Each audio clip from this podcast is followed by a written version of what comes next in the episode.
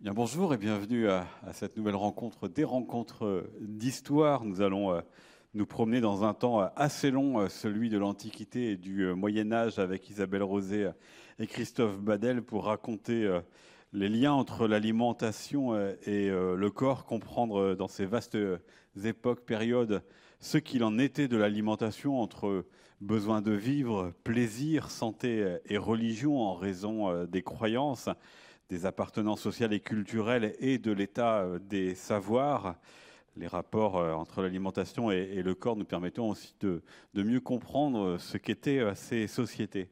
Avec nous, donc les micros sont ouverts. Vous n'avez rien à, vous en occuper. avec, avec nous, donc Christophe Badel, c'est vous qui parlerez de l'Antiquité.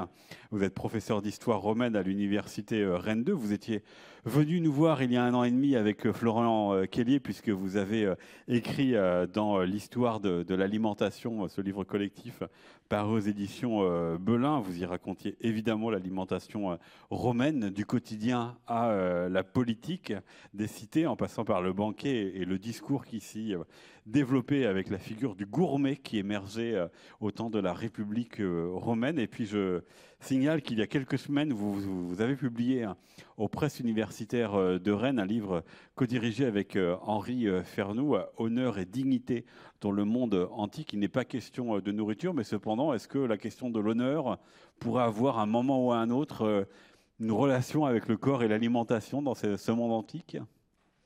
Pourquoi pas? En l'occurrence, ce collectif n'aborde pas ce thème, mais pourquoi pas? Bon, je vais voir si j'aurai plus de chance avec euh, Isabelle euh, Rosé, euh, puisque c'est avec vous qu'il sera question de, Moyen Âge. Vous êtes maîtresse de conférences en histoire médiévale à Rennes 2, et vous venez aussi de publier un livre, Le mariage des prêtres, une hérésie. Vous y venez sur la jeunesse du nicolaïsme du 1er au, 11e siècle, comment ce qui était autorisé n'était plus autorisé, ou en tout cas très mal perçu. Un livre paru aux presses universitaires de France, et dans une époque où les l'Église aimait bien aussi créer euh, des hérésies. Est-ce qu'au vice que l'on pouvait associer à ces hommes euh, mariés, est-ce que l'alimentation euh, pouvait y, participer ou pas? Oui. Allez-y, allez-y, ils vont ouvrir le micro. Oui, en effet, ça fait partie. merci. Ça fait partie des, vices, l'alimentation, qui sont condamnés en même temps que la sexualité cléricale, dans le sens où la sexualité euh, et, l'alimentation, ce sont deux vices qui sont attachés au plaisir du corps. Et donc il y a un lien qui est fait à l'époque médiévale entre euh, la sexualité débordante, d'une part, et d'autre part, euh, l'alimentation gloutonne. Et on a là donc une forme de, parfois de, de correspondance entre les deux vices. Je vous en suffis normalement. Merci. Il est allumé depuis. Alors, euh, je vais vous poser une question un, peu naïve, un peu pour, euh, curieuse pour commencer euh, l'un et l'autre, mais dans les deux époques que vous étudiez et que vous enseignez, à quoi servait l'alimentation? Alors évidemment à se nourrir, à se fortifier, mais dans les discours qui pouvaient être portés à ce sujet, entre le, le besoin vital, le plaisir et les valeurs, qu'elles soient religieuses ou non Qu'est-ce qui domine dans la manière de considérer et de discuter de l'alimentation? On va commencer peut-être euh, de manière chronologique avec vous, Christophe Badel. Oui, ben ça, dépend, ça dépend des textes, hein, de la nature des documents. Si l'on voit évidemment les textes des médecins, c'est la diététique. L'alimentation sert à être en bonne santé. Si vous prenez des, documents euh, euh, de nature, disons, poétique, satirique, liés au monde aristocratique, la nourriture va être un élément d'ostentation sociale, hein, d'affirmation de, la supériorité aristocratique. Si vous prenez des textes tournés vers la politique, comme les biographies des empereurs, l'alimentation va être une façon de juger donc le gouvernement de l'empereur et sa bonne ou mauvaise pratique d'alimentation étant un indice de son bon ou de son mauvais gouvernement. Donc, comme beaucoup de, pratiques humaines, euh, c'est une réalité très plastique qui peut évidemment s'adapter à, beaucoup d'usages et de, et de jugements. Et dans le Moyen Âge, Isabelle Rosé? Oui, c'est un peu la même chose. Il y a vraiment une continuité entre l'époque antique euh, romaine, en particulier le Moyen Âge, c'est-à-dire que euh, se nourrir, ça sert, en gros, dans les discours, à dire qui on est et comment on se comporte en fonction de qui on est. Et de ce point de vue-là, évidemment, les normes alimentaires vont varier selon qu'on soit un homme, une femme, selon qu'on soit un vieillard, un enfant ou quelqu'un dans la force de l'âge, que l'on soit dans le siècle, laïque, ou à l'extérieur du siècle, moine. Et donc, on a des. La manière dont on va manger va dire véritablement qui on est, avec soit un bon comportement, soit un mauvais comportement. Avez fait à peu près le, menu de ce qui va nous accompagner dans cette euh, euh, discussion, mais vous avez parlé plutôt du fait de, la manière de manger. Est-ce que euh, ce que l'on mange, les plats, la manière d'accorder les plats, est-ce que c'est aussi quelque chose d'important dans l'Antiquité et dans le Moyen Âge? Est-ce que ça permet aussi de situer quelqu'un et notamment pour raconter l'ère culturelle dans laquelle on se trouve et d'affirmer cette ère culturelle? Christophe? Alors il est certain que pour le monde, enfin grec et romain, euh, il existe quelques aliments euh, de référence hein, qui, on peut dire même, définissent cette civilisation. Hein, bon, la fameuse trilogie, le, blé, euh, donc évidemment qui va donner le pain, la vigne avec le vin et l'olivier avec, l'huile, qui, d'un point de vue évidemment de marqueurs culturels sont considérés comme les marqueurs de cette civilisation méditerranéenne et qui, il faut bien le dire, du point de vue concret, fournissent pour beaucoup l'essentiel de l'alimentation en termes de calories, comme en termes de graisse, comme en, euh, termes d'énergie, même pour parler, du vin. Euh, donc il y a bien là une sorte de modèle culturel lié à l'alimentation que les Grecs aussi bien que les Romains vont pouvoir confronter, en effet, à, à d'autres modes d'alimentation de d'autres civilisations.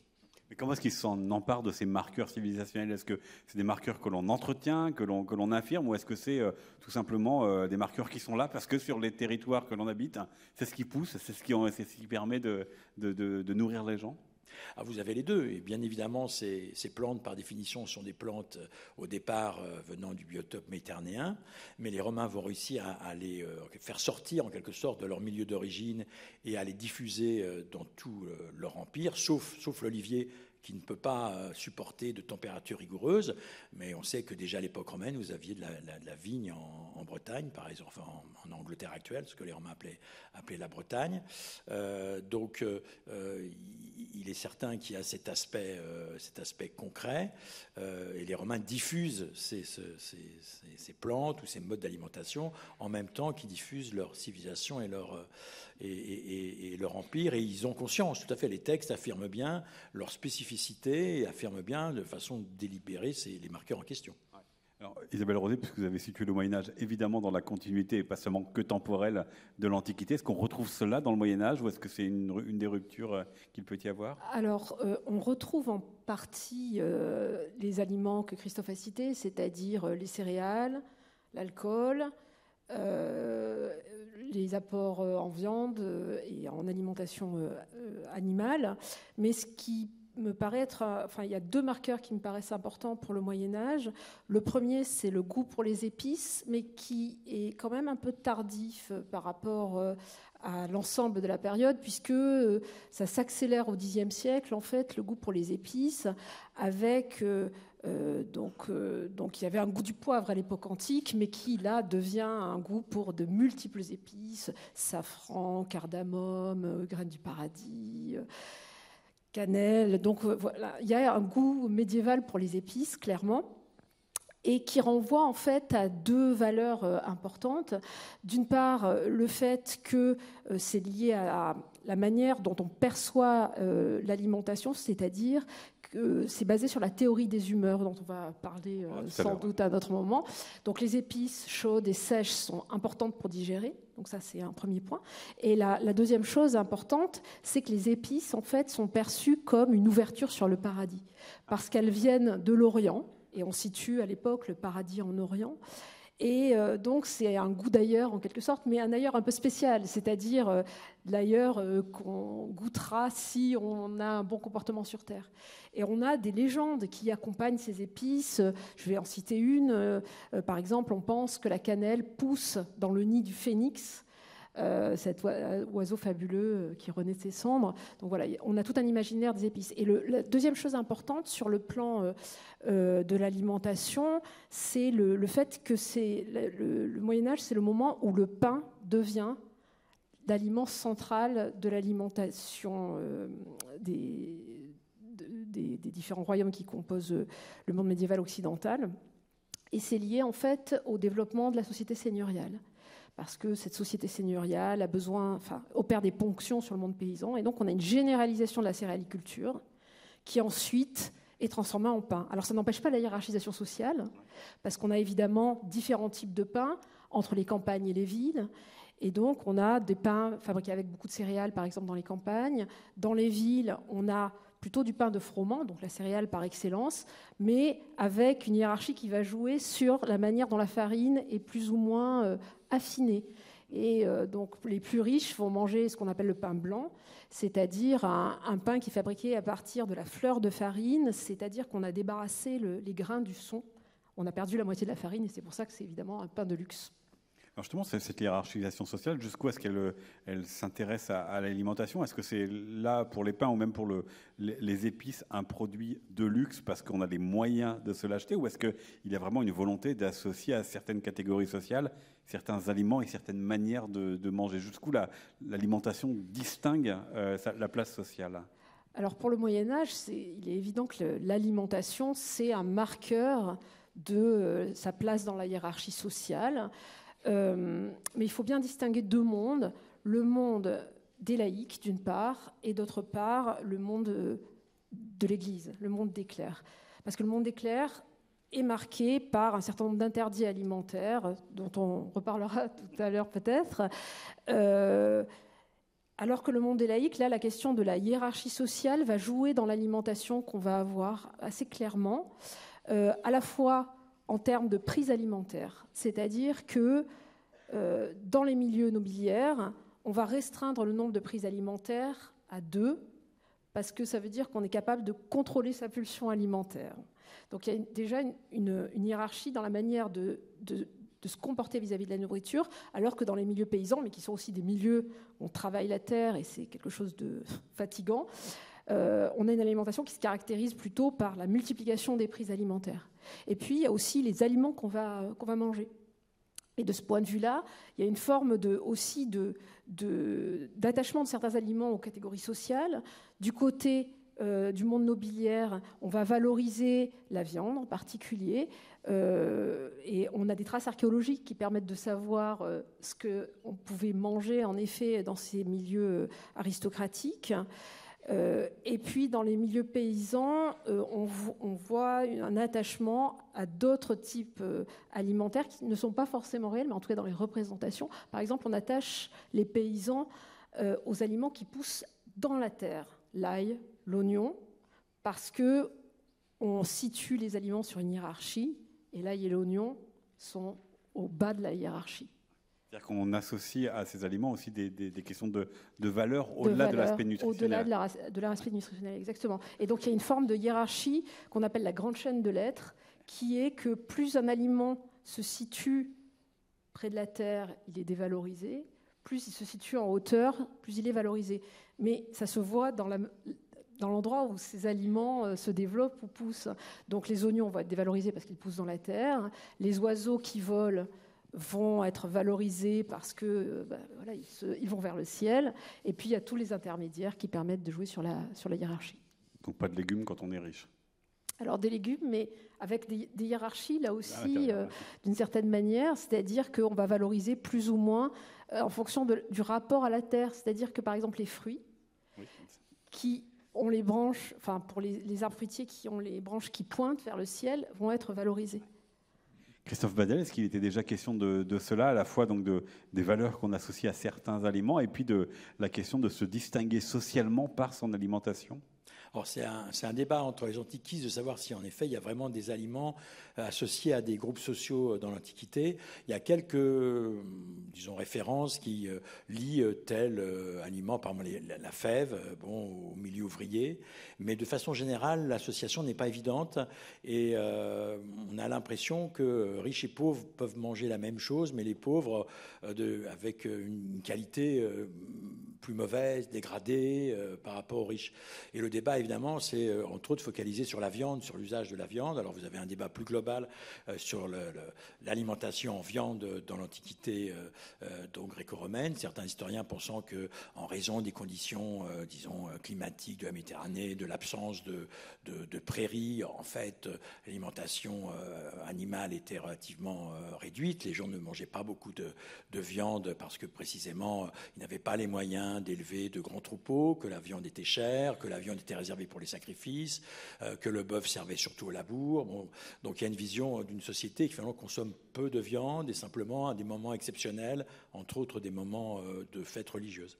Et d'autre part, une autre école d'historiens, que je trouve plus convaincante quand on voit les sources, estime que la consommation de viande était beaucoup plus répandue, mais sous des formes qui peuvent être en effet, euh, disons, relativement dégradées, comme euh, des saucisses ou des quenelles que l'on ferait en, pilant des bas morceaux. Hein. donc évidemment, c'est cette forme-là que si véritablement on ne se polarise pas simplement sur euh, des viandes dits nobles, si on voit toutes les formes de consommation, de la viande, la viande pouvait être consommée de façon plus importante qu'on que le, on le dit euh, euh, en général. Et donc, du coup, la viande n'est pas spécialement liée, par exemple, à l'aristocratie. Euh, d'autant plus qu'au contraire de l'aristocratie médiévale, l'aristocratie romaine mange beaucoup de légumes. Et le légume est un, élément important. Et aussi, c'est une différence, alors peut-être avec le Moyen Âge, en tout cas avec notre société. Les Romains n'aiment pas beaucoup la viande de bœuf, qui est tout à fait en bas de la hiérarchie. Euh, donc, euh, bon, le beefsteak, ils n'aiment pas ça. Euh, de toute façon, ce que nous, la, la viande à moitié cuite, ils n'aiment pas ça non plus. Hein. Ils, font cuire les viandes deux fois, trois fois, ils font bouillir, après ils font rôtir. Enfin, bon, bien. Il y a des, un mode de consommation différent des nôtres. C'est une question de goût, c'est une question d'hygiène de, de, bah, l'alimentation? c'est dit sous une forme de goût. Peut-être que derrière, il y avait des constatations empiriques sur en effet des dangers d'une viande qui n'est pas assez cuite pour la santé, qu'ils avaient constaté empiriquement, euh, mais j'ai pas trouvé dans les textes médicaux euh, d'éléments en effet euh, se plaçant sur ce domaine-là qu'on peut appeler l'hygiène. Simplement, on va dire ah oui, ça se digère moins bien. Si un médecin en parle, il va en parler sous cette, sous cette, sous cette forme-là. Euh, et, donc, euh, cette viande, les Romains préfèrent la viande blanche, qui est aussi la viande grasse, ils préfèrent le porc, ils préfèrent les volailles. Euh, et donc, y a une viande qui peut être consommée aussi par les gens pauvres. Le, porc, par exemple, est une viande qui est universellement euh, donc euh, consommée à Rome dans toutes les classes sociales, mais que l'aristocratie aime prise autant que autant que le peuple. on peut comparer Rome et la Chine, ce point de vue-là. Ce sont des empires du porc, tous les deux où le porc a un rôle central dans l'alimentation. Il y a le chou aussi qui est très important d'ailleurs dans dans les deux civilisations et dans les deux empires. Et du coup, vous voyez, on a du mal à trouver des marqueurs sociaux très nets euh, liant un type d'aliment précis à un groupe social. Est-ce que ça va plutôt être alors du coup dans la, quantité qui va être vraiment le marqueur? Alors ça peut être la quantité, oui, oui, et puis, euh, puis la qualité, bien évidemment, et la qualité, euh, certains aliments étant tout de même beaucoup plus chers, et donc on peut penser, vous avez les, les Romains aiment bien le pan, par exemple, certains types de volailles, entre guillemets, relativement exotiques, et, et donc qui étaient forcément plus chers. Isabelle Rosé, vous voulez réagir? Euh, oui, je voulais réagir, mais j'ai complètement oublié. C'est pas grave, ça reviendra. Ça reviendra peut-être. Mais du coup, je reste avec vous, Christophe Badel, mais je reviens avec vous dans, un instant, euh, Isabelle Rosé, parce que vous parliez au début de la, réponse précédente, la question des, fêtes religieuses qui euh, agençaient autrement la question des, des, repas. Et Dieu sait que, si je puis dire, dans la Rome antique, des fêtes religieuses, il y en avait un paquet. Comment est-ce que ça reconfigurait la question de, l'alimentation et donc le discours aussi sur l'alimentation? Est-ce que c'était des jours, ben, comme on peut retrouver ensuite dans le, christianisme, une alternance de jours gras, de jours maigres, ou est-ce que c'était une abondance ou un changement de nourriture qui euh, euh, rythmait les, repas suivant les fêtes religieuses et les jours sans fêtes religieuses? Ah, c'est vraiment des logiques différentes des, sociétés ultérieures, dans la mesure où euh, Rome ne connaît pas d'interdit alimentaire, Rome ne connaît pas non plus, en effet, de, prescription de jeûne à, certains, à certains moments. et d'autre part, la fête romaine ne fonctionne pas non plus euh, comme dans d'autres sociétés, sur un peu l'opposition entre un moment de bombance dans une série qui serait plutôt une série d'austérité, vous voyez, où on se lâche un jour parce qu'on mange peu, voire mal, le reste du temps. Et, alors, l'alimentation a à la fois un rôle important dans la fête, euh, j'allais dire païenne, plus que chez les chrétiens, de toute façon, puisque au cœur de la fête païenne se trouve le sacrifice, et que le sacrifice, c'est le partage de la nourriture entre le Dieu et les hommes et qu'une partie de la bête, évidemment, est offerte au Dieu et va être brûlée sur l'autel euh, en l'honneur du Dieu, et le reste est consommé par euh, les, fidèles, pourrait-on dire en termes chrétiens, euh, et, consommé donc par les hommes. Donc dans la fête, l'alimentation a un rôle vraiment central. Et à la fois, d'un autre côté, on se rend compte qu'en termes vraiment culinaires ou gastronomiques, la nourriture servie pendant ces, banquets alors sacrificiels n'est pas n'est pas une viande, je dirais, n'est pas quelque chose de raffiné. Euh, donc, euh, euh, et de façon étrange, la hiérarchie du sacrifice est contraire de la hiérarchie gustative, à savoir que le bœuf est vraiment l'animal le plus noble qu'on puisse offrir à un dieu, et donc on va consommer de la viande de bœuf dans les banquets sacrificiels, alors qu'on l'a vu, c'est pas une viande qui est beaucoup aimée donc des, Romains. Par ailleurs, les modes de évidemment de de cuisine euh, donc, euh, de, cette viande va être très, très, très simple. Hein. Soit on va bouillir, soit on va faire des brochettes, c'est-à-dire qu'il n'y a pas du tout d'inventivité culinaire. Euh, à propos hein, de ces banquets sacrificiels. Et à côté donc de la viande, vous allez avoir du pain et du vin, et c'est tout. Et donc on n'est pas dans une logique spécialement de gastronomie ou de raffinement alimentaire question naïve, pourquoi est-ce que l'alimentation a cette place aussi importante dans la religion et donc dans, le, dans cette rencontre entre les hommes et, les divinités bah, Le christianisme aussi, hein. évidemment, il y a l'Eucharistie au milieu, je vous interrogerai dans un instant là-dessus, Isabelle Rosé, mais pourquoi c'est aussi présent dans les, dans les, dans les fêtes religieuses? Bah, Disons que ça permet un, véritable un partage entre le, Dieu et l'homme, et euh, donc il, il semble c'est que c'est apparu comme le moyen de partage le plus simple, le plus concret. Euh, les dieux ont besoin d'être, nourris aussi, hein, ils sont nourris par les hommes. Euh, après, vous aviez des mythes grecs qui expliquaient l'apparition euh, de, ces, enfin, de ces pratiques, hein, liées autour d'ailleurs de, de Prométhée, sous une forme assez étrange, puisque Prométhée, dans le partage homme-dieu, en fait, trompe, trompe en fait les dieux. Hein, puisque en gros il leur offre de la graisse, euh, voilà, et il n'y a que des os, donc la graisse cache le fait qu'il n'y a que des os et rien d'autre à manger. Euh, donc c'est un, partage où l'homme en fait est malhonnête envers les dieux. Euh, donc c'est une vision assez étrange du, rapport avec le divin hein, de ce point de vue-là, mais c'est vrai que c'est plus un mythe grec qu'un mythe romain.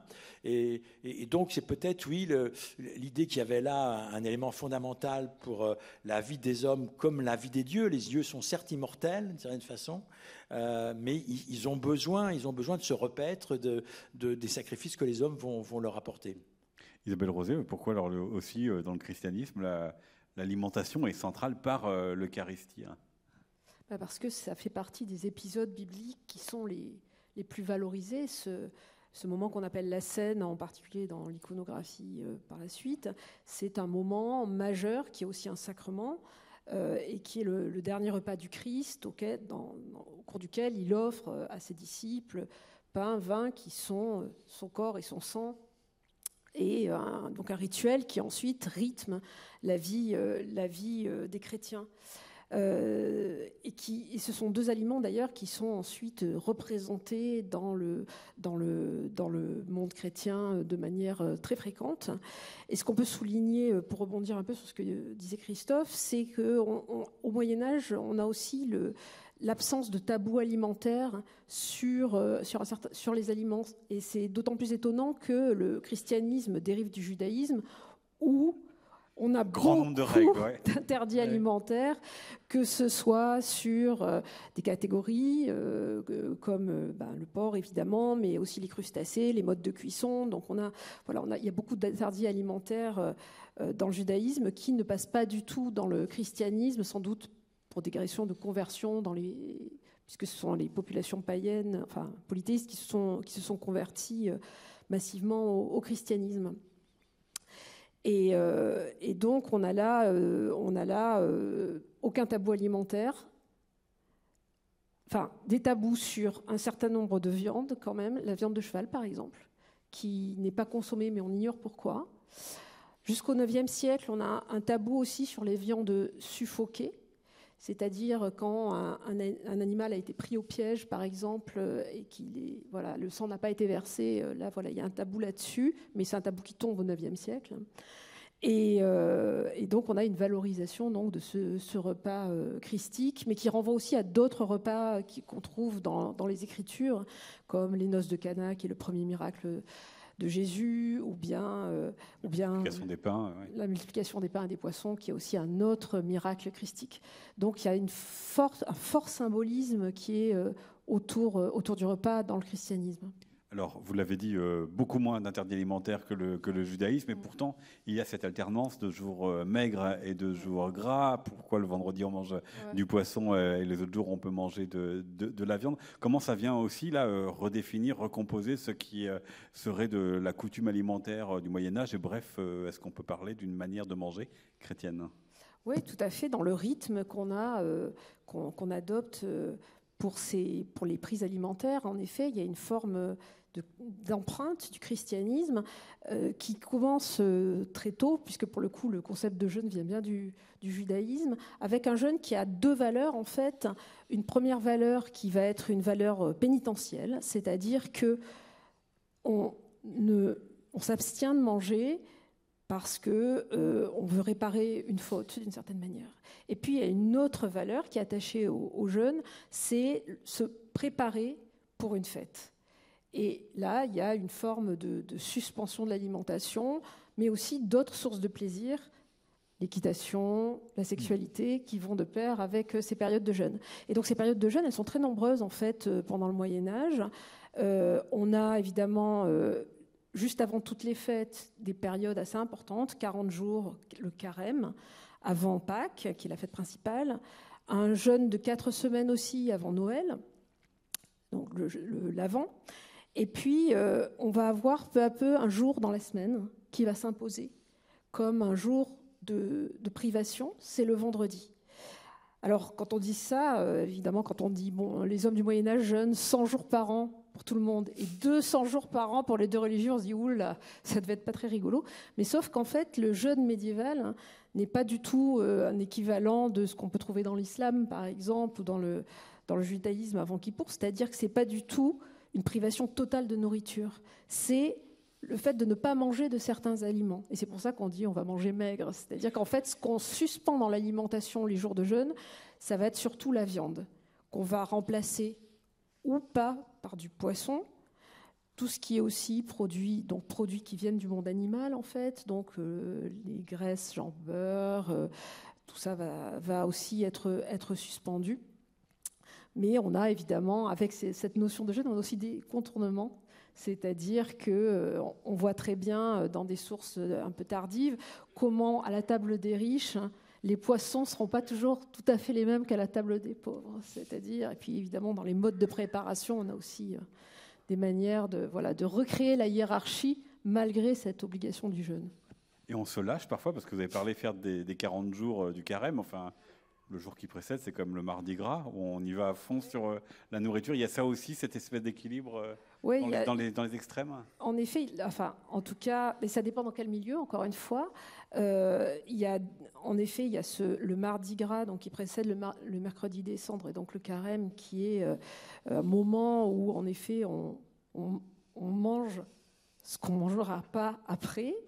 Euh, mais encore une fois, c'est un jeûne qui est quand même tempéré, c'est-à-dire euh, qui n'est pas sur la privation absolue. Et au fur et à mesure, on avance dans le Moyen Âge, on voit que ce jeûne euh, s'estompe un petit peu. C'est-à-dire, alors certes, on, a, on rajoute parfois des jours, des choses comme ça, mais par exemple, dans les, milieux, dans les milieux monastiques, on va avoir tendance à avoir un deuxième repas qui va s'ajouter quand même. Donc il y a des formes en tout cas d'accommodement.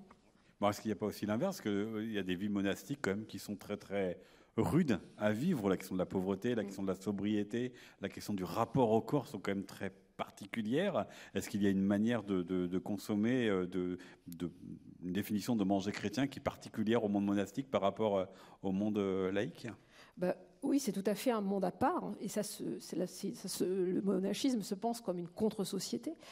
Et de ce point de vue-là, euh, euh, ce qu'on sait de la manière dont les moines euh, mangeaient est, tout à fait éclairante d'une sorte d'intériorisation du, contrôle alimentaire en termes de prise alimentaire, encore une fois, c'est-à-dire que on a dans les premières règles, un seul repas par jour, au milieu de la journée, avec un repas qui est composé d'aliments qui sont perçus comme pauvres sur, le plan, sur le plan alimentaire.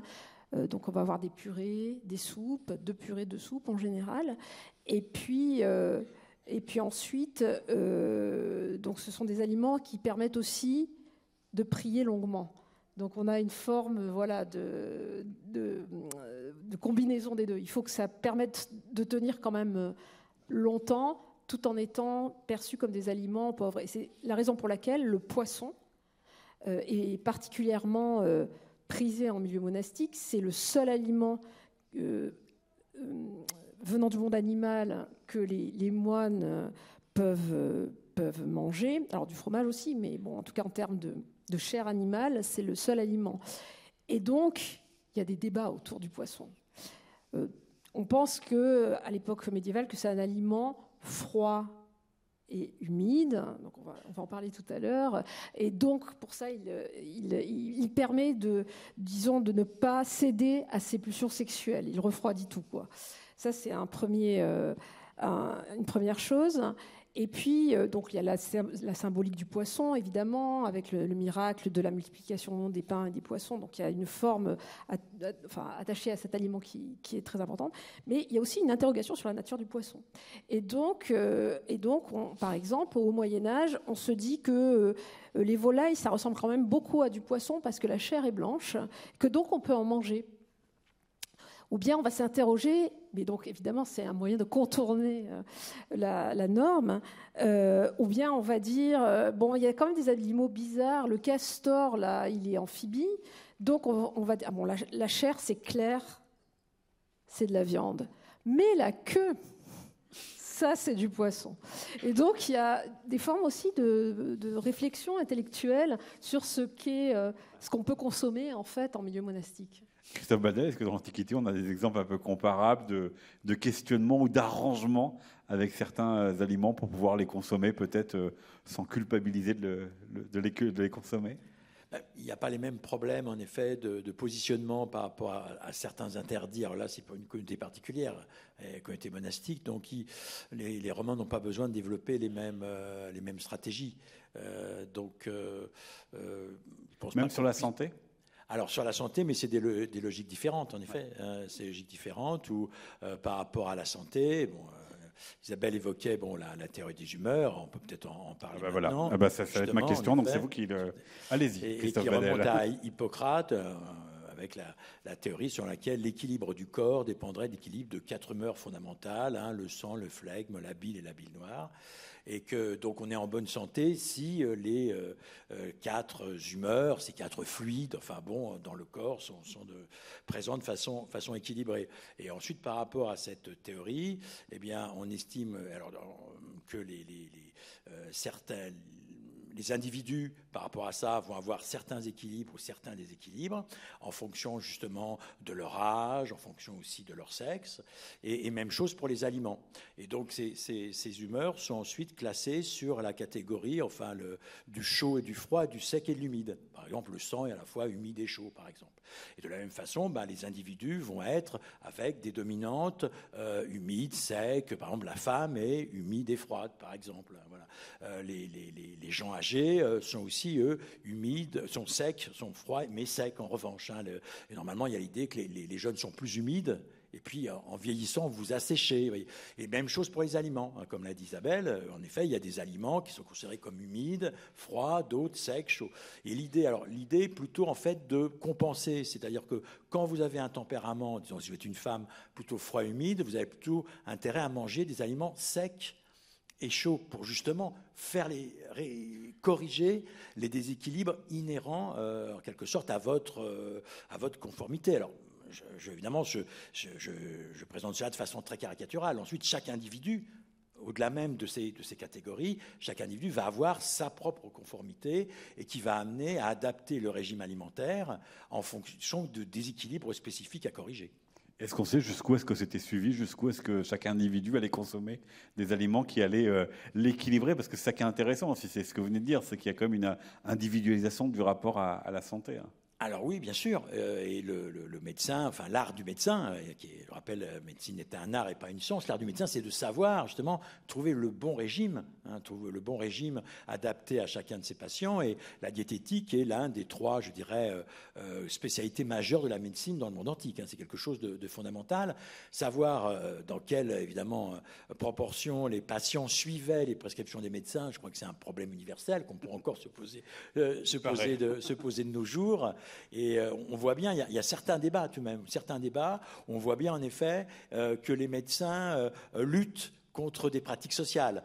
c'est ainsi que les médecins, Galien par exemple, le plus grand médecin de l'époque romaine, est hostile à des sauces trop riches et trop épicées, précisément. Hein. Et on se rend bien compte quand on a les, recettes, au contraire, d'Apicius, euh, qui est l'auteur du seul manuel de gastronomie, enfin de recettes plus exactement, qui nous est parvenu. On a beaucoup de, sauces qui sont épicées avec du poivre, avec en effet euh, différentes de la livèche, euh, bon bien. Et, et, on sent bien là en fait que bon bah les médecins ont beaucoup de mal à imposer leur conception diététique à alors, la partie de la population qu'on connaît le mieux, c'est les aristocrates, les aristocrates qui sont évidemment les, clients de ces recettes, parce que pour compléter ma, réponse à votre question sur les marqueurs sociaux, c'est finalement la, le degré de raffinement, en fait, euh, des plats qui va permettre de fabriquer la, la supériorité sociale. Donc, ce n'est pas tant le fait de manger du porc ou non, c'est le type de recette qui va l'accompagner qui permet de montrer qu'on est un aristocrate ou pas. Et euh, les milieux aristocratiques romains vont être des, des foyers d'élaboration d'une créativité, d'une inventivité euh, donc euh, gastronomique très forte. Et Apicius, qui est l'auteur des faits du seul manuel qui nous soit parvenu, mais il y avait beaucoup d'autres livres de recettes, est un aristocrate, c'est un chevalier romain. C'est pas un cuisinier professionnel c'est un aristocrate romain. Donc euh, on voit bien ce, rapport, et, donc par rapport à, cette euh, logique aristocratique, justement, d'ostentation, de supériorité sociale, euh, via des recettes très très raffinées, les demandes de, simplicité, en quelque sorte, pour le bien de la santé demandées par les médecins, elles ont du mal à passer, de toute évidence. Et puis, qui est un auteur qui est encore lu dans une partie du, Moyen Âge, mais puisque vous parliez, euh, Christophe, de, Galien euh, au deuxième siècle après Jésus-Christ, comme vous parliez aussi des, trois domaines que compose la médecine, euh, il y a donc la diététique, mais il y a aussi la chirurgie et la, la pharmacopée. Et pour Galien, c'est dans la nourriture que se trouve le meilleur médicament. C'est-à-dire qu'il y avait un, surinvestissement justement de la nourriture plus que tout autre moyen pour régler les problèmes, régler les humeurs. Bah, on est dans une société de ce qu'on appelle les alicaments c'est-à-dire des produits qui servent à la fois d'aliments et de médicaments. Alors après, les, médecins font la différence. Dans Galien, on voit bien à un certain moment, euh, quand le, le, mets ou le produit en question a vraiment mauvais goût, dit c'est plus un, médicament qu'un aliment. Donc il y a vraiment l'impression tout de même, il y en a qui sont plus médicaments, plus aliments, et euh, les, plus mauvais à manger, bon, ah, c'est plutôt un médicament. Bien. Ça permet comme ça d'être consommé. Oui, et, peut-être de justifier tout de même sa, sa consommation, même si c'est pas bon à manger. Mais sinon, de façon potentielle, tout tout aliment, en effet, est aussi un médicament. Et dans une société qui n'a pas d'autres moyens, j'allais dire, de, produire des médicaments, euh, qui n'a pas d'industrie chimique au sens moderne du terme, qui ne peut pas fabriquer des médicaments de synthèse, euh, évidemment, l'art du médecin, c'est de, de connaître, et puis après, évidemment, d'appliquer ce que sont euh, les vertus médicinales, alors de, plantes qui se mangent ou se mangent pas, bon, des plantes, oui, et puis évidemment de, de tous les aliments possibles. Ça veut dire qu'on a à portée de main dans la nature, dans le reste du vivant, tout ce qui permet de résoudre les problèmes. Exactement, tout à fait. La nature qui est considérée par beaucoup d'intellectuels romains comme une sorte de divinité. Et euh, dans le système antique, mais c'est encore comme au Moyen Âge, on n'invente pas. découvrir, c'est pas, euh, c'est simplement trouver des choses qui sont que la nature vous offre que la nature vous offre, en effet, généreusement, et que l'homme va découvrir. Et donc tout est déjà là dans la nature, exactement. Alors qu'est-ce qu'il en est, euh, Isabelle Rosé, outre qu'au Moyen Âge, on continue à lire euh, Apicius, que peut-être Galien euh, est encore dans les esprits, en tout cas que la théorie des humeurs, elle est encore dans, les esprits, comment le Moyen Âge poursuit, redéfinit, retransforme tout cela sur la question de la santé et l'alimentation? Bah, Il conserve en fait ce cadre de pensée et c'est évident qu'il y a un lien, enfin on passe très facilement de la diététique à la médecine, c'est une une forme, voilà, un passage euh, évident avec exactement bah, la même théorie des humeurs, reprise, et euh, donc copiée, traduite ensuite avec les apports des, euh, des médecins, des médecins, enfin de la médecine grecque qui est passée par des traducteurs arabes, puis qui ensuite revient en Occident au XIIe, XIIIe siècle. et on a exactement le même cadre de pensée. La seule nouveauté, je pense, c'est qu'on a des traités, enfin je ne sais pas si c'est une nouveauté, mais en tout cas, on écrit des traités proprement médiévaux qui classent les aliments sur dans, des sortes de tableaux qui permettent de, voir leurs vertus euh, en termes de théorie des humeurs. Et donc, ça permet euh, pour un médecin de, savoir ce, qu'il doit prescrire à, des patients. Euh, mais ce qui est intéressant, c'est que ce n'est pas, pas forcément lié à l'observation des effets sur le corps, hein, mais c'est des, des, raisonnements intellectuels. Par exemple, on va dire que les fruits ben, c'est forcément froid et humide. C'est comme ça. Euh, mais voilà, c'est une, une, observation de la nature, et donc on a l'impression qu'on classe les aliments en fonction de cette observation, mais euh, sans faire forcément le lien avec euh, l'effet qu'ils auraient, qu'ils auraient sur le corps. Et ce qui est intéressant aussi, c'est que voilà, ça, ça, continue aussi avec, par exemple, la, quand la peste touche l'Occident. C'est aussi la théorie des humeurs qui est utilisée euh, pour, euh, pour essayer de, guérir. Bon, ça ne marche pas, évidemment, vous vous en doutez. Euh, et c'est, donc, on part du principe qu'on a des fièvres. Donc, comme on a des fièvres, c'est chaud et sec. Donc, il va falloir ingérer ou se servir d'aliments humides et froids. Et donc, c'est surtout le vinaigre qu'on va, va privilégier pour essayer de, voilà, de, guérir, de guérir de cette maladie. Alors, ça marche pas, ça marche peu. Est-ce que cependant, il y a quand même, euh, je sais pas, une esquisse de, santé publique telle qu'on l'entendrait aujourd'hui? Est-ce que on verrait quand même une amélioration? Et dans le Moyen Âge et dans, et dans l'Antiquité hein, bah, de, l'espérance de vie et de la qualité de vie? En fonction de l'alimentation. Oui. Bah, alors pour mon cas, c'est plutôt une catastrophe à partir du XIe siècle à cause de la monoculture. Ça se dégrade en plus. Hein. Ça se dégrade à cause de la monoculture céréalière qui, a, euh, qui provoque euh, des, enfin, qui à la fois provoque des disettes, voilà, euh, mais qui provoque des carences aussi. Et donc, à partir, alors qu'on sait par l'archéologie que les squelettes du Haut Moyen Âge ont plutôt une alimentation équilibrée, donc avec des apports animaliers, mais aussi des formes de, de, de cueillette dans les forêts, donc des compléments alimentaires on voit que cet équilibre-là bascule véritablement au XIe, XIIe siècle et qu'il y a euh, vraiment des, effets de la monoculture céréalière sur, euh, sur la santé des personnes. Christophe Badel dans l'Antiquité On n'a pas le, même matériau pour l'histoire ancienne. Justement, euh, Isabelle évoque bon, les squelettes, les cimetières qui permettent de, de faire un bilan sanitaire. Euh, et euh, évidemment, pour Rome, on a essentiellement une, une, documentation. Ce sont bien sûr les, cadavres de, de, Pompéi et d'Herculanum. Et on peut avoir ça et là. Bon, quelques petits charniers, mais qui ne sont pas comparables. Et alors, ce qui est intéressant, c'est que tout de même ces squelettes ont permis de voir un certain nombre de carences un certain nombre de carences qui renvoient à euh, donc euh, des manques, manque de vitamine B, qui renvoient à, euh, justement un manque peut-être précisément de viande ou de lait, hein, spécialement un, manque de lait, des problèmes de rachitisme, des problèmes liés en effet à, la consommation de, de, bouillie et, donc qui, qui entraînent aussi des, des, problèmes sanitaires, ce problème de rapport entre la bouillie, la bouillie et le pain. En revanche, on se rend compte que les, les dents en fait sont très usées, mais plutôt en bonne santé, si on peut dire, puisqu'il n'y a pas de sucre. Vous avez les, sucres actuels, en fait, vous avez des sucres naturels en quelque sorte. Donc, de ce point de vue-là, les dents sont moins, euh, euh, sont moins agressées. Et puis, vous avez le, critère de la taille, alors qui a été beaucoup valorisé, en effet, avec une taille moyenne, je crois, du romain d'un mètre, d'un mètre 65. Donc, euh, et donc, évidemment, bah, un savant américain va dire ah oui, c'est petit.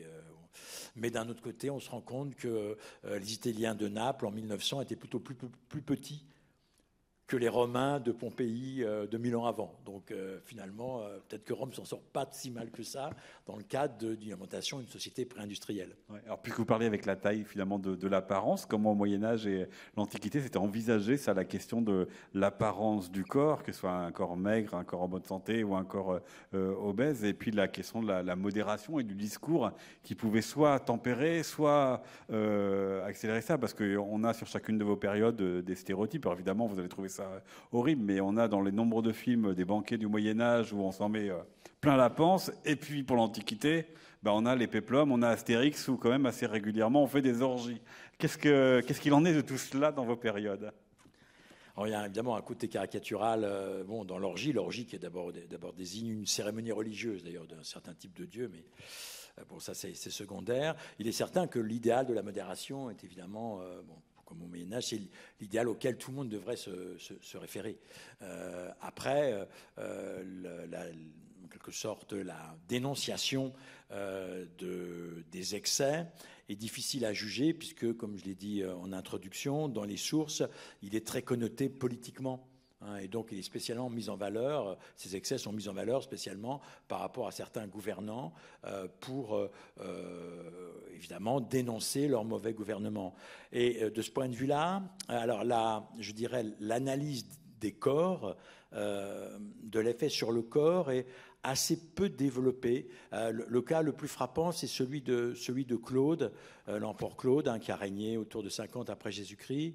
Et alors, donc, ces excès alimentaires, on en voit l'impact physique, pas tant sur l'aspect que sur le fait qu'il tombe dans une sorte de coma je, peux vous citer, Christophe oui.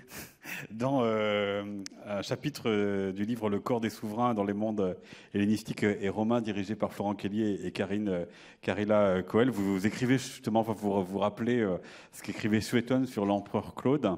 Presque jamais il ne sortit de la salle à manger sans s'être gorgé de nourriture et empli de vin, si bien que dès qu'il s'était étendu, et dans son sommeil ouvrait la bouche, on introduisait une plume dans sa gorge pour décharger son estomac. Alors oui, exactement. Mais ce qui est intéressant, c'est qu'on ne dit pas que Claude est gros, vous voyez.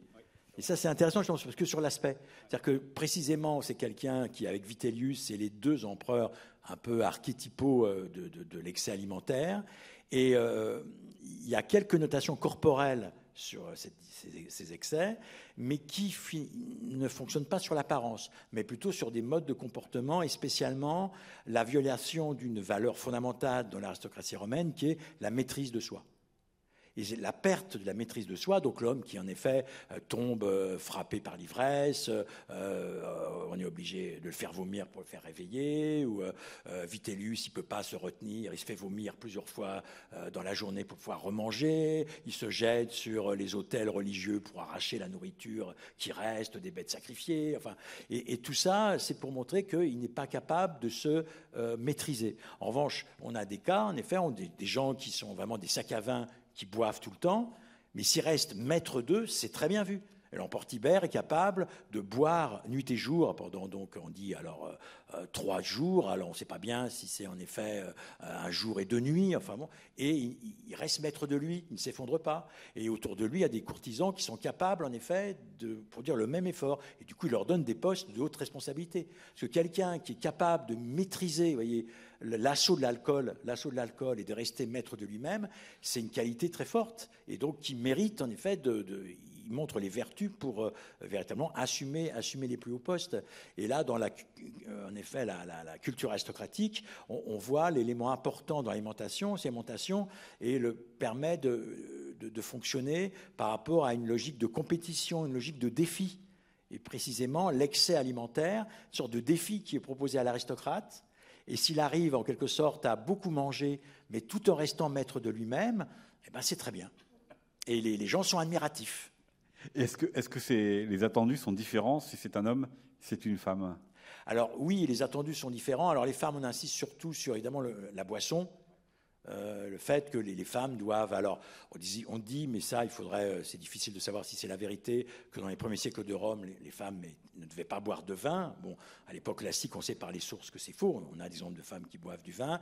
Malgré tout, la, consommation de vin par les femmes pose problème euh, parce que elle entraîne la fin des inhibitions, spécialement sexuelles.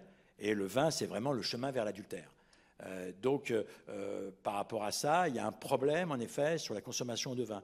Sur le, reste, sur la consommation de nourriture solide, il y a moins d'éléments. Il y a moins d'éléments qui montrent qu'il y a des normes et qui obligent les femmes à, moins manger. Ou, il y a des, bien sûr des normes données par les médecins sur des, aliments qui seraient plus adaptés aux femmes, alors spécialement à certains moments de leur vie comme au moment de la grossesse.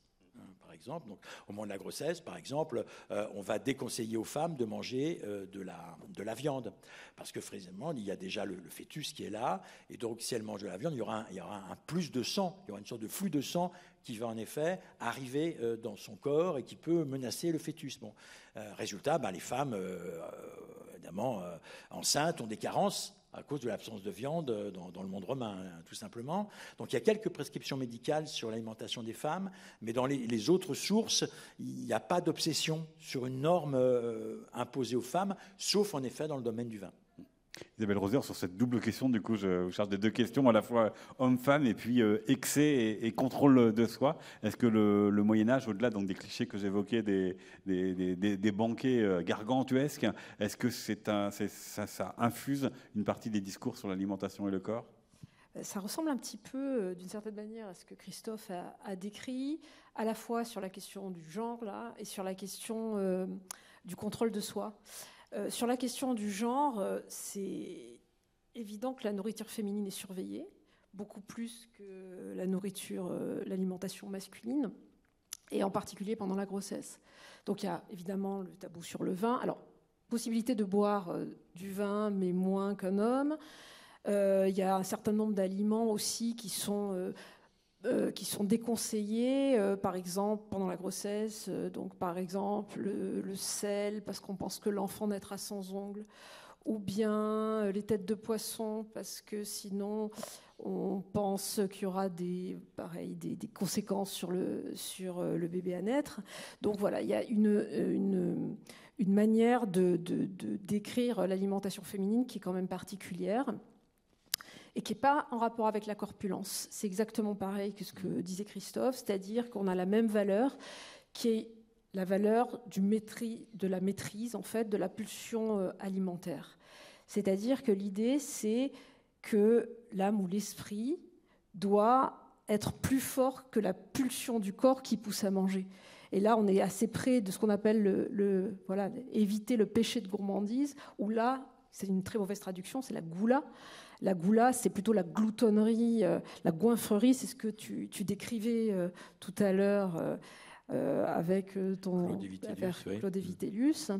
Et, donc là, on a en effet une, sorte voilà, de, de, valorisation du contrôle, du, contrôle de soi et du contrôle de son, de son alimentation. Et donc, ça va se traduire du point de vue corporel euh, par deux modèles en fait. Pour les laïcs, c'est le modèle de la juste mesure, c'est-à-dire que l'alimentation et le corps qui en découle sont dans des proportions. Euh, de, enfin, les, textes ne sont pas très explicites, mais donc vont parler, euh, voilà, on prend un peu de, on prend ce qu'il y a, mais sans tomber dans l'excès, et donc le corps qui va aller avec, ça va être un corps bien proportionné. Et dans le monde monastique, on retrouve ce que tu évoquais tout à l'heure par rapport à la course aux honneurs. Euh, c'est-à-dire qu'il va y avoir une forme de compétition dans la privation alimentaire. C'est-à-dire que, en particulier dans les milieux radicaux, qui sont les milieux des ermites, euh, on va chercher à réduire au minimum du minimum cette, cette prise alimentaire. Et donc le corps qui va être valorisé, c'est le corps décharné le corps maigre, parce qu'en fait, on y voit une anticipation du paradis, puisque l'âme est tellement supérieure au corps qu'elle n'a plus besoin de se nourrir, que ce corps n'a plus besoin d'être nourri. Et donc ça donne un extrême dans, euh, dans le cas de, saintes femmes en particulier, donc on revient à la question du genre, euh, les mystiques qui commencent euh, à émerger dans les années, enfin au 12e, 12e, 15e siècle. Donc ce sont des, des, des femmes qui arrêtent de manger, en fait. C'est-à-dire qu'elles euh, sont dans une perspective de jeûne continu, parce qu'elles ne veulent pas souiller leur corps avec une alimentation vile pour ne pouvoir se nourrir que de l'Eucharistie. Et elles sont aussi dans une perspective de, euh, de contemplation, elles ont des visions. Donc elles sont dans une perspective d'union mystique euh, absolue avec, avec Dieu. Et les historiens les ont parfois qualifiées de saintes anorexiques, parce qu'il y a une forme vraiment de, voilà, de refus de l'alimentation, de, d'extrémisme dans ce refus alimentaire et qu'on explique par euh, ce que ces, filles, qu'on connaît un petit peu par euh, des études, euh, étaient, c'est-à-dire souvent des nobles qui étaient allés subir un mariage forcé ou bien qui trouvent là dans l'alimentation une forme d'expression d'une certaine manière de, de leur sort. Alors, je vous donne une minute trente l'un et l'autre, parce qu'on a déjà, un peu en train de, déborder. Parce que là, vous venez de nous parler de, privation volontaire de nourriture. Mais il peut y avoir aussi la privation involontaire dans le reste de la population. Euh, la question est simple c'est ce qu'on souffre de la faim et comment quel discours est porté dessus au Moyen-Âge et, dans l'Antiquité? Qui souhaite commencer, Christophe? Alors, dans l'Antiquité, euh, pour la période romaine, on n'a pas de famine. Euh, mais on a des disettes régulières tous les cinq ans. La différence étant que, a priori, la disette n'entraîne pas de surmortalité, hein, si on prend les termes euh, dans leur acception la plus, rigoureuse. Et donc, oui, régulièrement, vous avez des problèmes. Euh, par exemple, Galien évoque la solution que les paysans d'Asie mineure adoptent en, cas de disette liée à une mauvaise récolte. Ils mangent des glands, et qu'ils ont d'ailleurs déjà stockés auparavant. Merci pour la concision. Et Isabelle Oui, euh, on, a ce phénomène de disette, voire de famine, à partir du moment où on a ce, basculement dans la monoculture céréalière et où euh, les populations paysannes en particulier sont donc soumises à des difficultés parce que dès qu'il y a une mauvaise récolte, elles sont fragilisées. Et donc quand on a des mauvaises récoltes qui s'accumulent, ce qui arrive à peu près euh, tous les 25 ans, on a des cycles de disette en fait à partir, euh, à partir de, voilà, de, 12e, 11e, 12e siècle. Donc ça s'installe. Et à la fin, à l'extrême fin du Moyen Âge, ça se combine en plus avec un petit, enfin un petit changement euh, euh, climatique et la guerre de Cent Ans. Donc voilà la totale, exactement. Donc ça accroît encore les difficultés. Merci à, à tous les deux. Est-ce qu'à votre tour, vous avez des questions à poser à Isabelle Rosé et à Christophe Badel?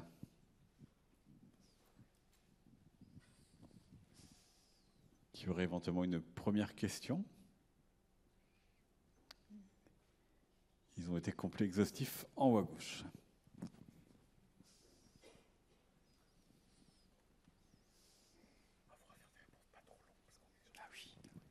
Oui, merci pour votre présentation. Alors, vous avez parlé de la viande en particulier dans les deux, et à Rome et au Moyen Âge. Comment vous voyez aujourd'hui les prescriptions qui reviennent? Elles sont très nombreuses, notamment sur la viande parce que pour des tas de raisons, mais notamment aujourd'hui euh, environnementales. Est-ce que vous le voyez comme une continuité ou une rupture? Qui fait répondre Merci pour votre question.